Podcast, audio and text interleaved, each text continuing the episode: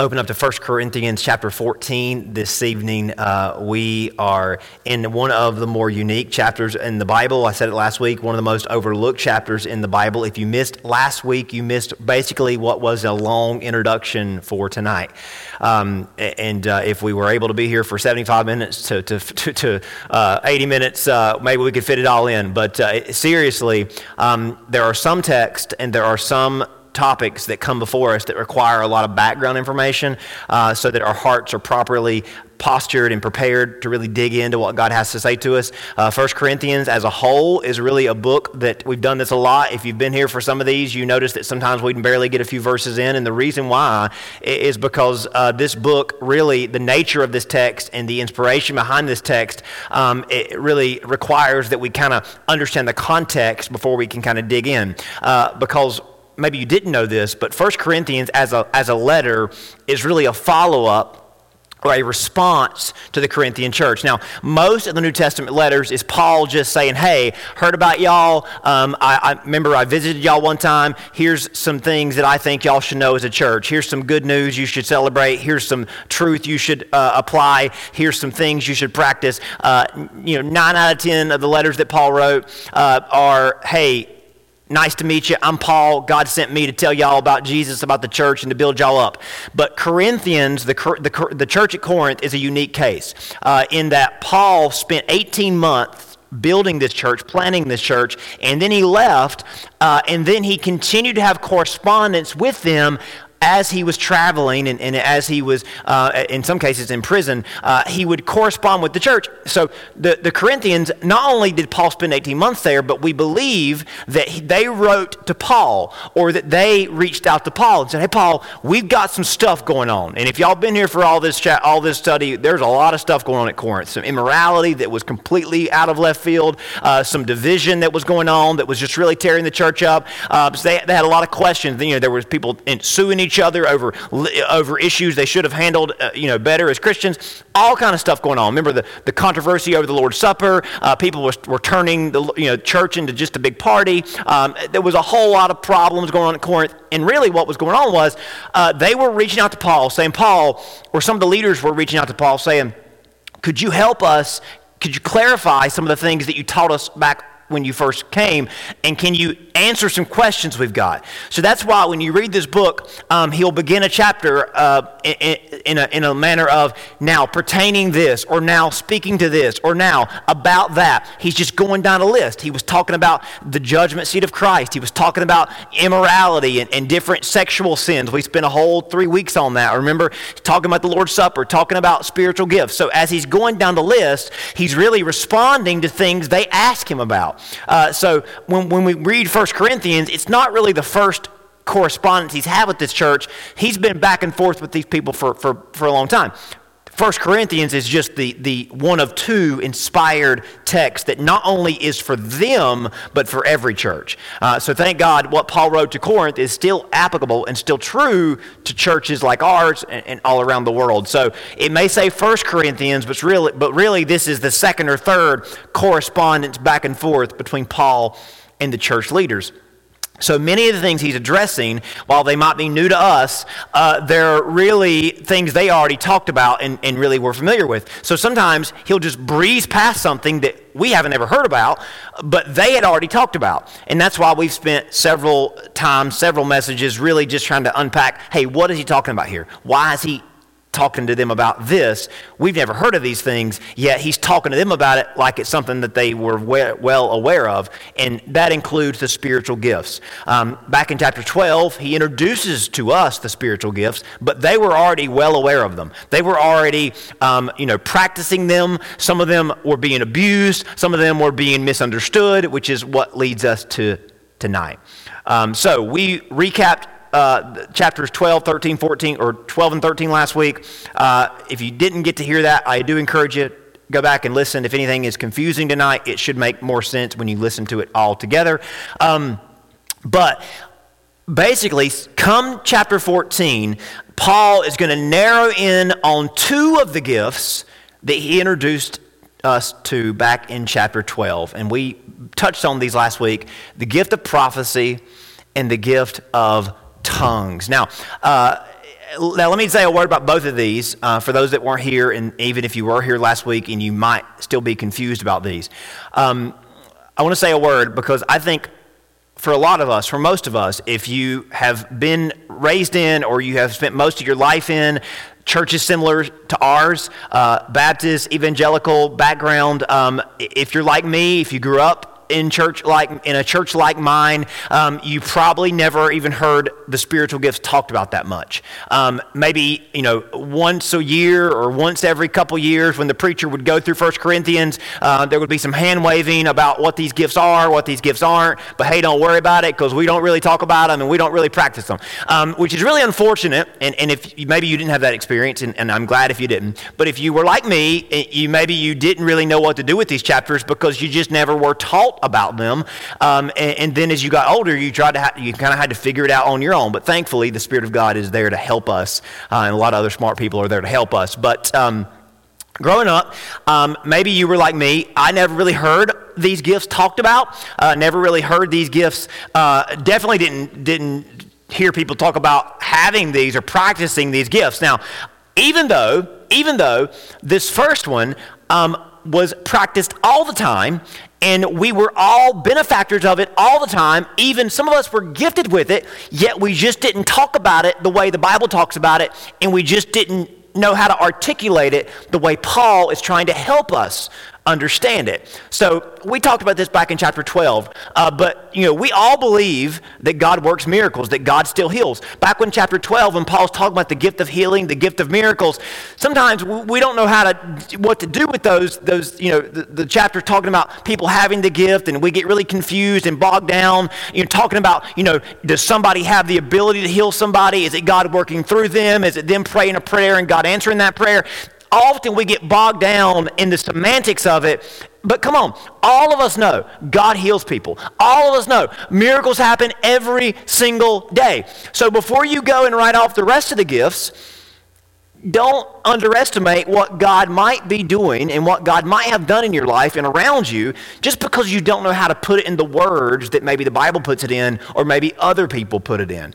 Um, so, when it comes to the gift of prophecy, all of us have seen this gift exercise. I promise you, I guarantee you. All of you have seen this gift exercise. Some of you have been gifted with this, and maybe you didn't even know what was going on. So let me explain. Remember, if you were with us last week, the gift of prophecy is not talking about predicting the future. That's not what the word prophecy means or to prophesy means. The gift of prophecy um, is about the work of God's Spirit and God's Word bringing insight through one person to another. So it's God speaking through me or God speaking through you, but it's always from one person to another. When we allow the Word of God to inform us and the Spirit of God to enlighten us, us, God is able to give us special insight that He brings out of us to the benefit of someone else. This gift is not about judging others or looking down our nose at others or making or exposing others or humiliating others. This gift is about one Christian encouraging another Christian, one Christian speaking truth to another Christian as we walk alongside each other. And we talked about this. This gift is only really experienced in the local local church. This is not someone standing on a street corner pointing their finger at you. This is not somebody walking up to you randomly in a, in a mall saying, Hey, God told me to tell you this. This happens and is exercised in the local church as Christians walk alongside each other, as we do life with each other, as we study with each other, pray with each other, as we uh, you know grow with each other. This is the gift of God working through one person to another. You say, well, that's not fair. That God might tell someone else something that He wants to tell me. Why won't He just tell me? And what did we say last week? Welcome to the church. Welcome to Christ's body. God wants us leaning on each other. God wants us dependent on one another. God wants us building up one another. Yeah, he could tell you without somebody else telling you, but he doesn't want to work that way because he wants you to he wants you to value the importance of the family that he's put you in. So when we allow the spirit of God to work around us and he'll work through us, Prophecy literally means, or to prophesy literally means, to speak forth truth inspired by Scripture and the Spirit for someone's good. For someone's good. That's the emphasis. For somebody's good. Prophecy is all about speaking forth, speaking up, and speaking out whether to someone uh, that we, we are close to or someone that God is calling us to, uh, to, to step up to. Uh, prophecy works on a personal level from two believers who are praying for each other, supporting each other. Uh, God equips people with the gift so that we might be, uh, be, be a, a vessel of encouragement, a vessel of inspiration to each other. Listen, God is still equipping people with this gift. You might not you, have, you may have not understood it as prophesying or prophecy. Uh, you might use the word insight. You might use the word encourage. You might use the word inspire. But, but at the core of it is this gift of prophecy, this gift of to prophesy. Listen, I've seen it on display. I've, ex- I've benefited from it. I shared with y'all a few weeks ago um, how God used several people in my home church to speak over my life about God's calling for my life. And you've probably seen it too. Listen, there's a difference between your mama or your grandmom or your grandparent, you know, saying, I hope you do this or I hope you'll do this, and someone who, by the Spirit of God, walks up to you and says, Hey, listen, I've been praying for you, and God showed me something. I need to share this with you. And, and, sometimes it's so eerie, it's so powerful when they speak into your life about something that you were so in need of or that you didn't even realize that you needed to hear. But when that happens and that experience takes place, uh, we realize how important it is that we walk alongside each other. I, I'm so glad and grateful that I was raised in a church and planted in a church because the, the, the prophecy cast over me, the vision cast over my life. I would have never had that planted in me had I not been placed around people, that godly people, that were allowing God to use them and speak through them. And again, this might be new to you. This might be completely foreign to how you understand Christianity. But, but I still believe it happens, and maybe you didn't even realize it. Now, I, I think we all can agree it happens from pulpit to pew, as in God speaks through the preacher. Now, uh, I don't think it only happens this way. And if, if you only want to understand this gift as, hey, the preacher has something for me, that's fine, right? I'm not saying that's a bad way to understand it, but I don't think it stops there. Does that make sense? I don't think it's only from the preacher to you. I think it's from you to each other. I think that God can lay on you a, a, word to encourage someone else, the same that He does me to you, the same that He did your preacher growing up to you as we pray for someone, that's really where it starts. When we become burdened for someone, maybe you've got someone that you really walk alongside or you really are, are, are, are you know, kinship with, and, and you're praying for them and you're praying for God to help you encourage them and help you speak into their life, right? And they're having a hard time figuring something out. But as you study the Bible and as you allow the Spirit of God to speak to you, God shows you something that they just can't get for some reason. But God can use you in a prophetic way, in a powerful way to speak to them. Now, listen, um, this is not some random thing that happened. You know, maybe you grew up in church, or I hope this never happened to you, but I've heard stories about where, you know, people just, hey, the preacher's completely exposed somebody, humiliated somebody, just called somebody out because he probably knew what was going on, but he acted like he just found it out on the spot. Listen, this, that's not how this works. The, the gift of prophecy um, is, is personal, um, it's intentional, and it's edifying. Three things you need to realize. The gift of prophecy is personal, as in, hey, it's because I love you and I'm trying to help you. I want, I want to be there for you. I want to encourage you. It's intentional, as in, it's not just random. It's not just I come, a trance comes over me and, oh, God showed me something. I got to tell you right now. No, it's personal, it's, an, it's intentional, and it builds people up. It's edifying. It's edifying. We might not call it prophecy, you might call it insight, you might call it inspiration, but, but in the truest sense of the word, it's what prophecy is. Now, we're going to read through the scripture that we read last week to, to give you the biblical evidence for this. But one more, one more thing. Then there's the gift of tongues, which might be the greatest outlier in this text. We talked about how there are two forms or variants of this gift.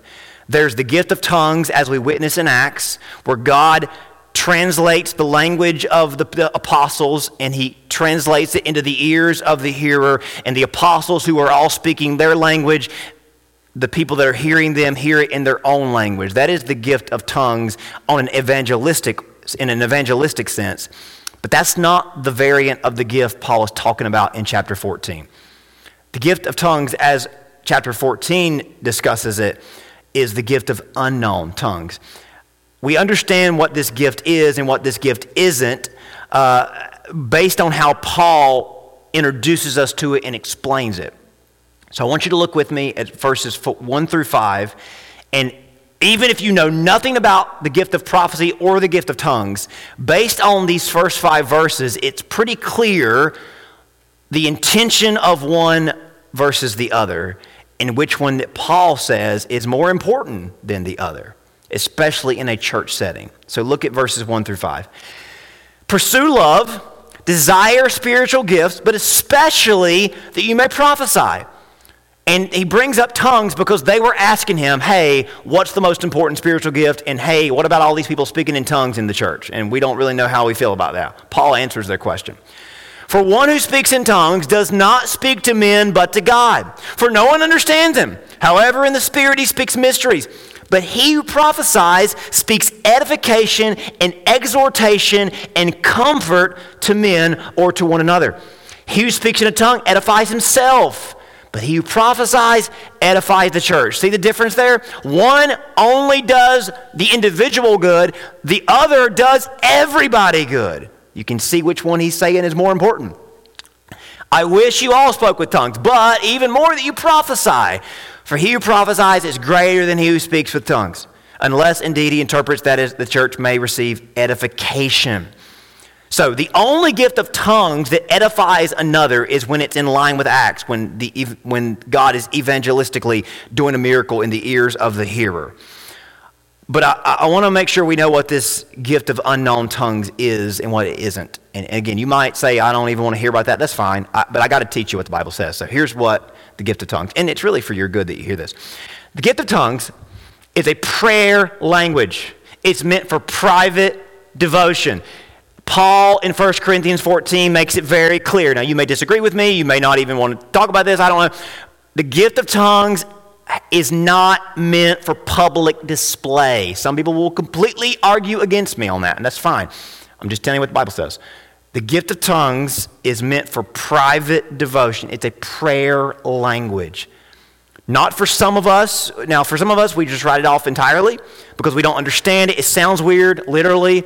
But hey, if we don't have the gift, what's it matter to us? But that's not the right attitude to have. Uh, we can have this gift. All these gifts can be received by any, any of us.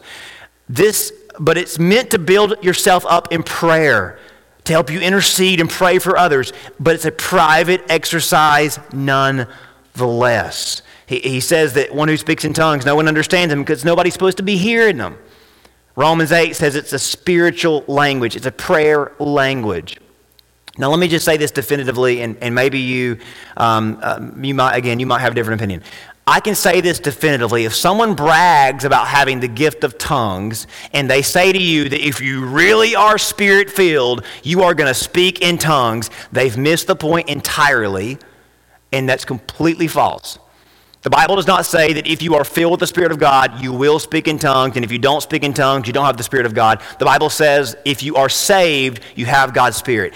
And the Bible says that there is a gift of tongues, but not everyone receives it. Most won't receive it. And Paul says in this chapter the most important gift is the gift of prophecy. It doesn't even matter about regarding the gift of tongues. If you have it, good. Pray for people, intercede for people, have a, a, a super powerful individual prayer life, but ultimately, that's not the end all be all. Uh, honestly, it's the gracious work of God within someone. The gift of tongues really is about us reaching our limit and the Spirit of God praying through us, the Spirit of God giving us words that we don't have in and of ourselves. So, really, it's the sign of our own weakness, not of our own strength. And of course, all of us are weak without God.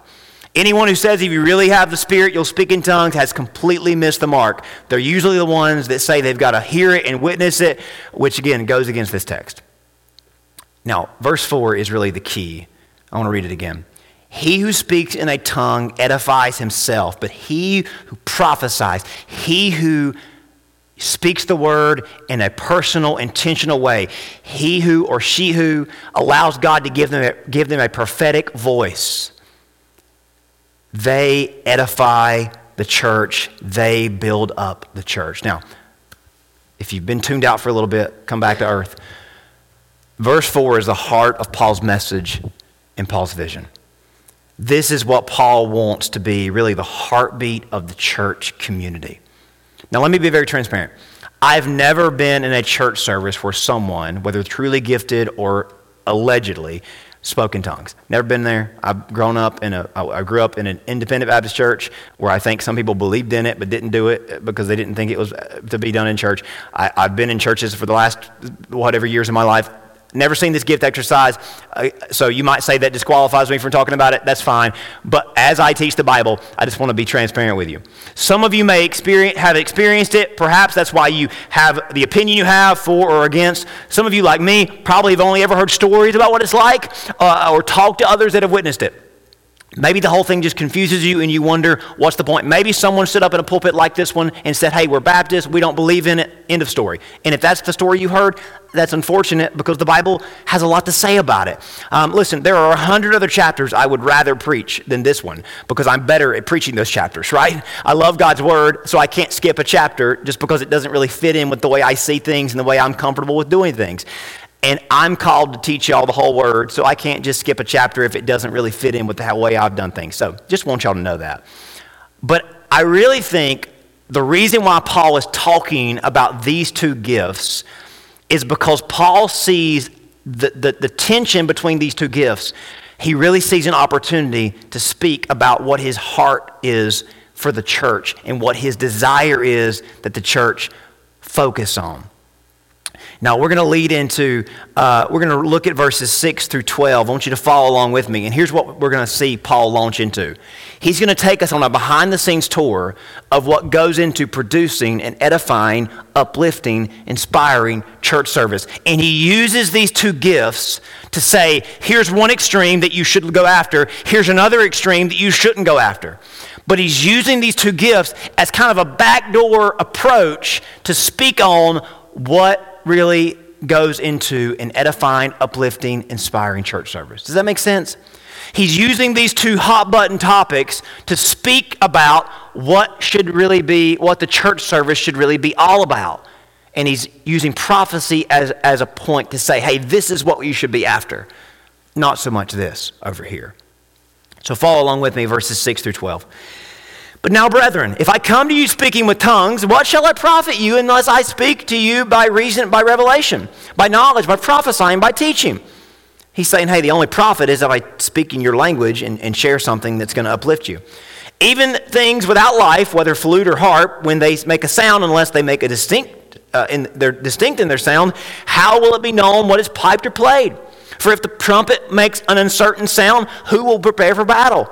So, likewise, unless you utter by the tongue uh, words easy to understand or, eat, or, uh, you know, the same language that people are, are in the house that, that they speak, uh, unless you speak a language easy to understand, how will it be known what is spoken? For you will be speaking into the air. There are, it may be, so many kinds of languages in the world, and none of them is without significance. Therefore, if I do not know the meaning of the language, I shall be a foreigner to him who speaks, and he who speaks will be a foreigner to me. In verse 12, again, he reiterates his, his thesis here. Even so, you, since you are zealous for spiritual gifts, let it be for the edification of the church that you seek to excel. How many times has he said it now? What are you to focus on? What edifies the church? Speaking God's word to uplift and encourage people who don't know God's word and doing it in a way they can understand you. Now, there's a, there's a really powerful metaphorical message going on here. Again, he's really talking about not just tongues and prophecy, he's talking about how the church conducts itself. And what he gives us in this text is a baseline for how the church should conduct itself. The argument isn't prophecy versus tongues, it's really about how the church should make every decision. So, let me back up a little bit, and we're going to spend the rest of our time talking uh, about this subject. And this is the question that Paul's asking the people at Corinth. Are we going are we going for the sensational or the practical? There's two ways to conduct a church service. Are we all about the outward presentation? Or are we about making an inner transformation in everybody's life? Are we just here to put on a show? Are we just here to appeal to people's senses and emotions? Or are we here to make a difference in people's lives? Surely, if you go to a service where everybody's doing all these spectacular things, whether it's tongues or some other thing, hey, people are going to ooh and ah and think, wow, that's incredible. But what good's it going to do? Paul says none. And you may, you may say, well, can it be both and? Not according to Paul, you're on one or the other. And he's wanting this to drive and determine all that we do and influence our decision. Are we actually benefiting people when they show up, or are we just kind of putting on a show and they're walking out saying, I'll be back next week? It was true then, it's true now. A lot of churches chase after emotional and feelings based experiences. A lot of churches do. These feeling based experiences come in all shapes and sizes, styles, and traditions, but they lack substance.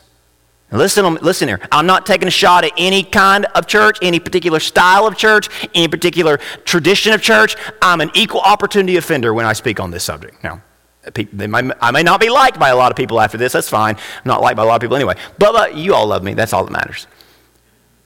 Paul is saying that these emotional based experiences come in all shapes and sizes, all styles and traditions. There are churches that are all about the style and tradition, feeling something particular, appealing to a certain sensation. For instance, for instance, there are people that say, hey, the way they did it back in the 1600s, the way they did it back in the 1700s, the Lutherans and the Presbyterians, they figured it out then. The Catholics, the way they did it back in the medieval days, we need to do it exactly the way they did it back then because it there, there's no better way to do it, and that's the only way that checks that box. Now, there are people that say, hey, well, the 1800s, the, the, the 1800s, the 1900s, the Methodists, and the, the old fashioned Baptists, they perfected it. So we should do it the way they did it, because that's the way that really makes you feel good, and that's the way that, that really gets the job done. When people say old fashioned, they're really just talking about 100 years ago, right? And that's kind of ironic because there's a whole lot older than that. My point is, feeling based experiences are not, the, are not only the super contemporary light and smoke shows with big bands and, and loud services.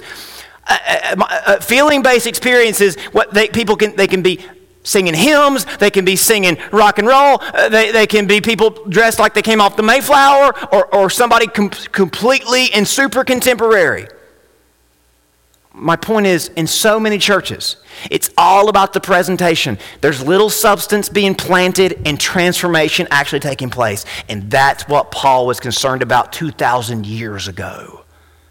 Think about that. 2,000 years ago, he was, uh, when the church was just a couple decades old. He's saying, Y'all, I'm a little bit worried. Y'all are a little bit too much on the sensational and a little bit too much on the feelings and a little bit too much on the show, and you aren't thinking about what's actually happening in people's hearts. That's a, that's a concern. You, you see what happens when it's all about the presentation, when it's all about the style or the substance, when it's all about people say, What kind of church are you? I, I don't know if I really want to answer that question. I, I mean, I'm, I'm a Bible based church. Well, but what kind of songs you singing? What, what style are you? I don't really, if, if that's what you're looking for, I'm not you got to, to really answer your questions because you're not going to like the way I answer those questions. Not because I'm on the other end of you when it comes to style or tradition, it's because that's not the questions you should be asking. Do y'all hear me on that? And I know, I know this kind of breaks our brain about how we've been taught to talk about church, but that's because for 2,000 years, a lot of people have gotten it wrong. And I'm not saying that God's not saved people and done a lot of good things. I'm just saying we get lost in the weeds and, and we lose the plot. I think you would agree with me on that. Here's what happens when it's all about the feeling and all about the experience. These experiences anchor our hopes in a feeling and a location. Here's what I mean. Well, I really only feel close to God when I'm in that kind of service. Well, you know, hey, when we sing those songs, man, I feel close. And, we've confused that with the Spirit of God. Don't, I'm not saying that you can't feel the Spirit of God. I'm not saying that God's Spirit doesn't work through things. What I'm saying is we confuse the Spirit of God with a certain style and tradition. Well, I really only feel God when the lights are bright and when the band's really hitting it. Or I'm really, I really only feel God when the choir is singing. I really only feel God when the preacher's wearing a suit. Or I really only feel God when he looks like me. That's kind of, you think God's that small? Do you think God is that tiny? You see what I'm doing? We, we, we confine God to a feeling, into a location, into a day of the week. What's that sound like? It sounds like religion. doesn't it? Remember this woman at the well? Jesus says, "Hey, you know, let's talk about let's talk about religion." She says, "Whoa, whoa! Y'all worship in a temple. We worship on, on a mountain, and, and we're just different." And Jesus said, "Whoa, whoa, whoa! Listen, it's not about where you worship. It's not about what you sing and how you look. It's about what God's doing in your heart." You see what I mean? I'm not saying you can have your preference, you can have your style, you can have your idea. That's fine, but don't put that stuff in front of what God's trying to do. Because if you put if you anchor your faith in those things your faith cannot stand on its own. And it's very environmental based, it's very conditional. Right? Services that are feelings based and sensation obsessed, they may excite or impress, but they don't transform. Let me just say this as nicely as I can. God does not care about the dress code or the style that, of the service or how the preacher preaches. He just wants to edify people. He just wants to edify people and leave us with more of Jesus in our hearts. That's what God cares about. If it's biblical based and it gets people's hearts to change, hey, that's what He's about. Right? And yeah, there's standards, and yes, there's things that we do and things that we don't do, but we understand what's motivating us, don't we? So Paul talks about tongues, and he really is doing that as a backdoor approach to a larger conversation. Are we trying to impress people, or are we trying, are we trying to make them feel good? Are we trying to make them nostalgic or make them, you know, super contemporary minded? Or are we actually trying to make disciples and fill hearts with a substance that's bigger than the moment, leading them on mission, on the mission God has for their life. This can be done in any setting, but sometimes the way things are being done and the hills the church is willing to die on suggests where, the prior, where our priorities are. He, he talks about speaking in a language that people can understand. I think that's bigger than, than the tongues thing. I, I think he's saying, hey, Make sure as you're communicating and presenting Jesus, people understand you. Not, oh, don't use big words. Not, but he, he's saying, speak in a language that people can hear. Be real. You see what I'm saying? Be real, be authentic. Listen, as a pastor, as a worship leader, as a Sunday school teacher, as anybody in, the, in a part of the service, the question we ask ourselves are we clearly communicating, effectively, authentically communicating the glorious worth of Jesus and the gracious power of Jesus? That's my two, that's my two boxes I have to check every Sunday. Are we communicating the glorious worth of Jesus when we sing our songs? I want people, I don't want people to be impressed by the song. I want you to hear the words and think, wow, Jesus is glorious. He is worthy of my praise. As I preach the word of God, I, want, I don't want you to think, man, he's pretty smart, or he knows what he's talking about, or he really speaks my. I want you to think, wow, the, the power of Jesus is so amazing. It's something I can experience personally. Songs are not, about, are, not, are not meant to make us feel good. They're meant to magnify God's glory. Sermons are, are not about leaving us speechless. They're about feeding us and strengthening us with God's grace. Now, listen, you might think, well, I don't know if that's really what Paul was trying to do in this chapter. As I read this chapter, this is what God kept speaking to me about. When he says speak in a language they can understand, I think that's what he's talking about. The church must speak in a language its generation can understand. We're not talking to people that came before us. We're not talking to people that aren't here yet. We're talking to people that are in our midst. We need to be able to see how glorious God is in the moment, and we need to be fed for whatever we're facing in this moment. Again, verse 12, he says, As you are zealous for spiritual gifts, chase after what edifies the church. If you want the church to excel, if you want the church to prosper, this is what you should be all about. What is going to edify people? Not what makes me look good or what makes me feel good. What edifies God's people and feeds God's people and strengthens God's people. Now, for time purposes, I, want, I don't want to avoid it. I want to, I want to give you something to look at verse 13 through 19, and we're going to move on and close.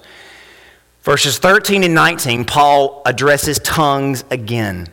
And he makes it very clear that tongues is supposed to be something practiced privately and in personal prayer life.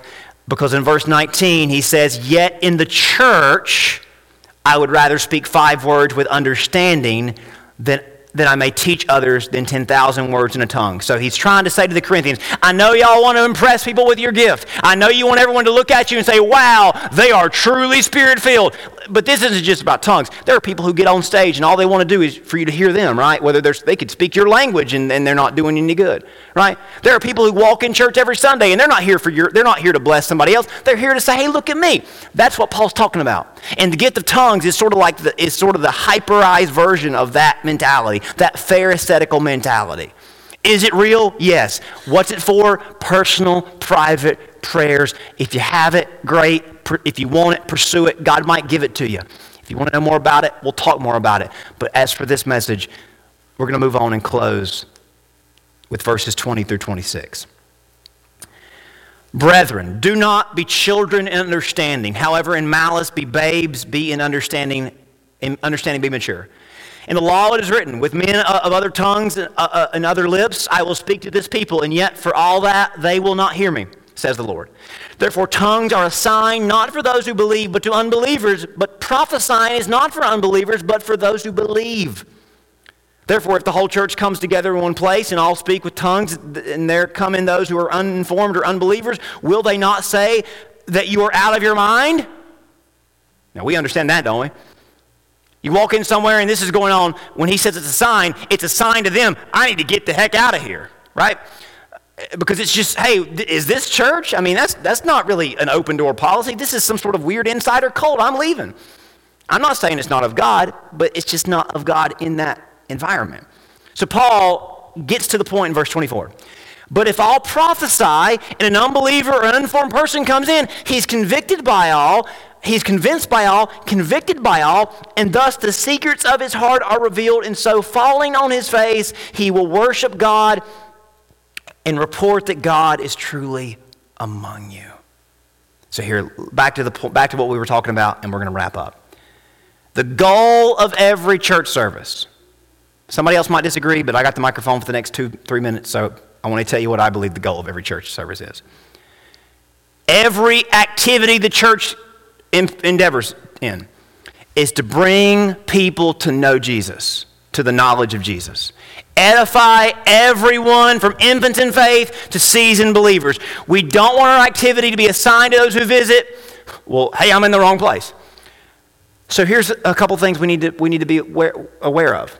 We can't be stuck in time and place. We can't be so inside baseball as in, hey, nobody knows what we're talking about but us. We can't be more about maintaining tradition than we are about making disciples. We want to be clear and effective in our communication. Clear and effective in our communication. All about building up the body and edifying every potential believer from the sermons we preach to the songs that we sing. Paul says if we pattern everything we do after the gift of prophecy, we will be intentional with everything we do in a service and position the right people in the right place to be used by God, from songs to from prayers to sermons. It's, it's all about mastering our prophetic voice. And, and here's my plea to all of you every one of you can be used by God as a part of the church service to help that one person that might not know God have confidence they can find Him here. You know how you can master your prophetic voice? When people sing, you sing. When they sing, you sing out with them. You sing out because you're singing out from what God has done in your life. When the, when the message is being preached, when the word is being preached, you listen intently. You ask God for, to speak to your heart because someone next to you, God might, through His Spirit, say, hey, look at them. They're here for real. They're, they mean business. That person over there, they're worshiping God. When the altar call is, is open, it's not just about who, who needs to go. I need to go, right? Our prophetic voice is hey, I want to speak out with my life what God has done and what God is doing. How do we convince people that God is with us? How do we convince people that God is among us? We all sing out and speak out from our hearts that know and reflect God's work in our lives. That's how we convince people. I'll say this in closing. People are not won to Jesus because people impress them. They are won to Jesus because people convince them. See the difference? Politicians want to impress you. We're not politicians. Right? Nobody, you might win someone's vote by impressing them, but you're not going to win somebody's soul by impressing them.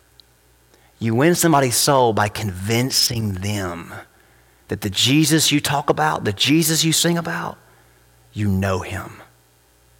It's clear. Isn't that what they said in Acts?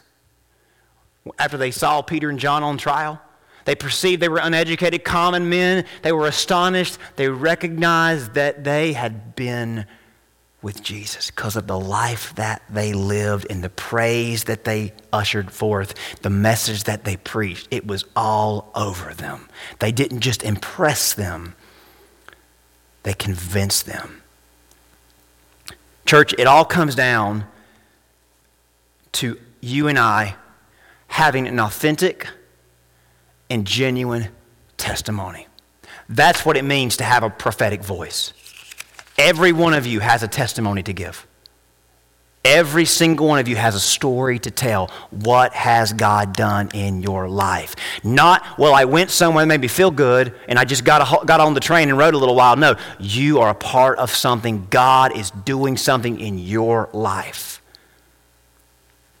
And church is about building us up and equipping us with that prophetic voice, that testimony. That's really what prophecy is. It's, hey, I'm testifying what God has done and what God can do. And that's really at the heart of what a church service is all about. And you all play a role. I've said this before. We're all worship leaders. You're a worship leader from where you are. In your Sunday school classes, in the pre in the pre-service, in the post-service, you are all a worship leader because you are making an example to somebody. Every one of us has a story to tell, a song to sing, a voice to speak out with. Church, I know this is a little bit of an all over the place kind of sermon, but it was the best way I thought we could navigate this chapter. I pray that you would allow God to speak to your heart about what we talked about tonight. As we kind of peeled the curtain back, this is what a church service should be like. This is what church members should be like. Listen, all of us are gifted in different ways, but we're not about elevating one person over another. We're about getting all of us to stand up and, and, and speak out of what God has done. Prying us off of those things that we often cling to that are really not, uh, that, are, that are more sensation, more spectacle, and getting us to be rooted and grounded in our faith so that people might would be convinced that Jesus they sing about, that Jesus they preach about, they know him. He's real and I'd love to know him too. Thank y'all for coming tonight. Let's go to the Lord in prayer. Heavenly Father, thank you so much for your word. Thank you for, Lord, in a challenging text, in a text that maybe speaks to a different generation. Lord, thank you for bringing to us, bringing to our mind, and bringing to our eyes what I think is a relevant message uh, to our generation. Lord, help us to understand what it means to, to, to, speak clearly and to speak authentically, to speak genuinely. Help us, Lord, not just to go through the motions and, and not just uh, uh, you know, play the part and, and, read the part, but help us to be effective in our testimonies. And, and help us to come to church knowing that we all play a role, uh, that our voice matters, our song matters, our prayers matter, our participation in the service matters because we are all part of the body of Christ and we are all helping point people to Jesus. Lord, thank you so much for bringing us all to you and help us to bring more to you. We ask this in Jesus' name. Amen.